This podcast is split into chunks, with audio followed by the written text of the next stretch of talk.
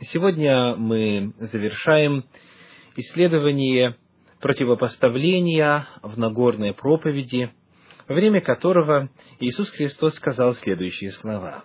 Евангелие от Матфея, 5 глава, стихи 31 и 32. Сказано также, что если кто разведется женою своею, пусть даст ей разводную. А я говорю вам, кто разводится с женою своей, кроме вины любодеяния, тот подает ей повод прелюбодействовать, и кто женится на разведенной, тот прелюбодействует. Кто женится на разведенной, тот прелюбодействует, говорит Иисус Христос. Что означает эта фраза? Абсолютный ли смысл Иисус Христос вкладывает в эту фразу? Не имеет ли значения, какова была причина развода? Не имеет ли значения, человек был виновен или нет? Что говорят другие места Нового Завета касательно развода? Итак, фраза «Кто женится на разведенной, тот прелюбодействует». В действительности ли у разведенных нету шанса на повторный брак. Я полагаю, что сам Иисус Христос оставил нам как минимум одно исключение. И второе мы находим у апостола Павла. Давайте посмотрим, о чем идет речь. В Евангелии от Матфея, в 19 главе, в 9 стихе, Иисус Христос, повторяя, добавляет новую деталь в описании своего мнения касательно развода. Матфея 19 глава 9 стих говорит, «Но я говорю вам, кто разведется с женою своею не за прелюбодеяние и женится на другой, тот прелюбодействует, и женившийся на разведенной прелюбодействует». Прелюбодеянием называется та сторона, которая заключ... или прелюбодеем называется та сторона, которая заключает брак с кем-то иным без вины прелюбодеяния со стороны первого супруга. Повторим еще раз. Христос говорит, кто разведется женою своею не за прелюбодеяние и женится на другой, тот прелюбодействует. Если же супруг прелюбодействует – то невиновная сторона не совершит прелюбодеяние, создав новый брак. То есть, если развод был следствием супружеской неверности, то разведенная сторона, которая невиновна, свободна. И если кто-то женится на ней, это не будет являться прелюбодеянием. И несмотря на то, что и 19 глава, Матфея 9 стих – и Евангелие от Матфея, 5 глава, 32 стих, эту мысль доносит совершенно определенно. Я напомню, что говорит 32 стих 5 главы Матфея. «Кто разводится с женою своею, кроме вины любодеяния, тот подает ей повод прелюбодействовать». Несмотря на то, что в этих двух местах Нового Завета совершенно определенно говорится о том, что нарушением будет только развод и создание нового брака без вины прелюбодеяния, тем не менее, э, есть христиане, которые полагают, что даже если и ушел муж, к примеру, и женился на другой, или ушла жена и вышла замуж за другого, то оставшаяся сторона, не будучи виновна, все равно почему-то не имеет права на создание второго брака. И таковым я хочу задать вопрос для размышления. Почему невиновная сторона должна страдать всю жизнь, будучи обречена на одиночество, если она хранила верность? В таком случае получается, что кто-то должен нести ответственность за чужие грехи, а это противоречит священному писанию. Посмотрим в качестве примера на книгу пророка Иезекииля, 18 главу, 20 стих. Иезекииля, 18 глава, стих 20.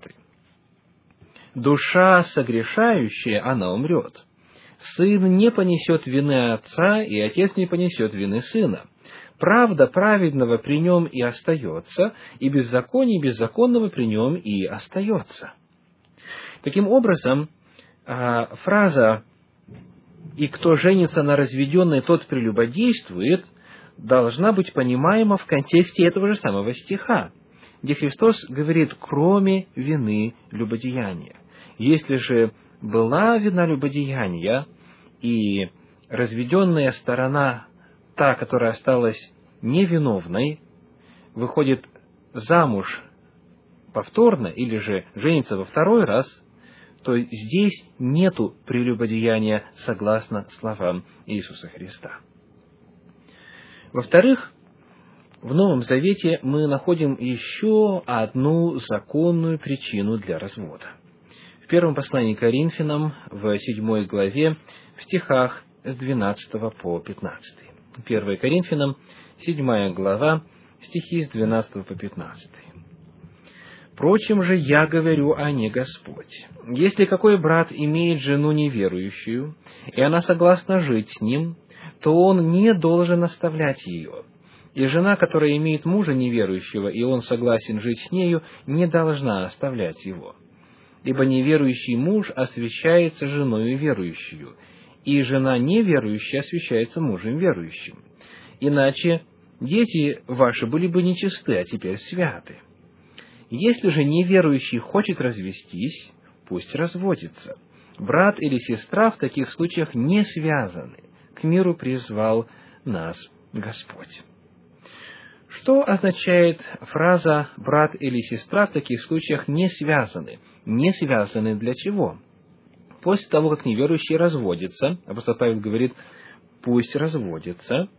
Что означает фраза «брат или сестра» в таких случаях не связаны? Эту фразу он повторил еще в других местах своих посланий. Обратимся к посланию к римлянам, к седьмой главе. Прочитаем там стихи второй и третий. «Замужняя женщина привязана законом к живому мужу, а если умрет муж, она освобождается от закона замужества. Посему, если при живом муже выйдет за другого, называется прелюбодейцию. Если же умрет муж, она свободна от закона и не будет прелюбодейцию, вышедшей за другого мужа. Итак, она привязана, значит, не может выйти замуж за другого. Но когда она не привязана, она может выйти замуж за другого. И хотя здесь рассматривается в седьмой главе послания к римлянам иная причина, которая ее развязывает, но и используемые слова говорят о том, что не связано означает имеет право на повторный брак. То же самое мы находим в 39 стихе 7 главы первого послания к Коринфянам. 1 Коринфянам, 7 глава, стих 39. «Жена связана законом, доколе жив муж ее. Если же муж ее умрет, свободно выйти за кого хочет, только в Господе». Итак, таким образом, мы узнаем, что фраза «брат или сестра» в таких случаях не связаны, означает, они имеют право создать второй брак. Итак, есть две причины, согласно Новому Завету, где можно повторно создать брак. Первая причина заключается в случае, когда невиновная сторона вследствие прелюбодеяния остается, и она имеет право заключить второй брак. Второй случай, когда брак заключен между верующим и неверующим. И оставшаяся после развода сторона, которая верит в Господа, она свободна выйти замуж или жениться, создать повторный брак. Очень важно подчеркнуть, что все то, что говорит Новый Завет на эту тему, находится в соответствии с тем, что об этом говорил Ветхий Завет. Посмотрим на Э, Евангелие от Луки, 16 главу. Луки, 16 глава, стихи 17 и 18 говорят так. «Но скорее небо и земля придут, нежели одна черта из закона пропадет». Это слова Иисуса Христа. И сразу после этого он говорит, «Всякий разводящийся женою свою и женящийся на другой прелюбодействует, и всякий, женящийся на разведенной с мужем, прелюбодействует. Иисус Христос говорит о своем а, истолковании вопроса разводов и прелюбодеяния сразу же после того, как утверждает неизменность закона. Таким образом, было бы крайне абсурдно предполагать, что Иисус Христос своими словами отменяет или аннулирует то, что было сказано в законе, потому что Он сам в предыдущем предложении сказал, что закон остается неизменным. Иисус Христос сохраняет ветхозаветный принцип. В Ветхом Завете, когда кто-то совершал прелюбодеяние, и его наказывали смертью, невиновная сторона могла заключить брак. Второй. В Ветхом Завете, как мы выяснили, когда брак был заключен с язычником или язычницей, то было право на развод у верующей стороны. Те же самые две причины мы находим и в Новом Завете. И самое главное, как говорит Евангелие от Матфея, 19 глава, в стихах 4 по 6, «Сотворивший в начале сказал, будет так и так». И этот сотворивший, согласно Новому Завету, это сам Иисус Христос. Колоссянам 1 глава, стихи с 12 по 17 говорят о том, что им создано все. Христос не может противоречить сам себе, потому что Он повторяет то же, что сам сказал при творении, затем во времена Моисея, затем во времена пророка Малахи и затем уже в первом веке нашей эры. С вами был Виталий Алиник. Всего вам доброго. До свидания.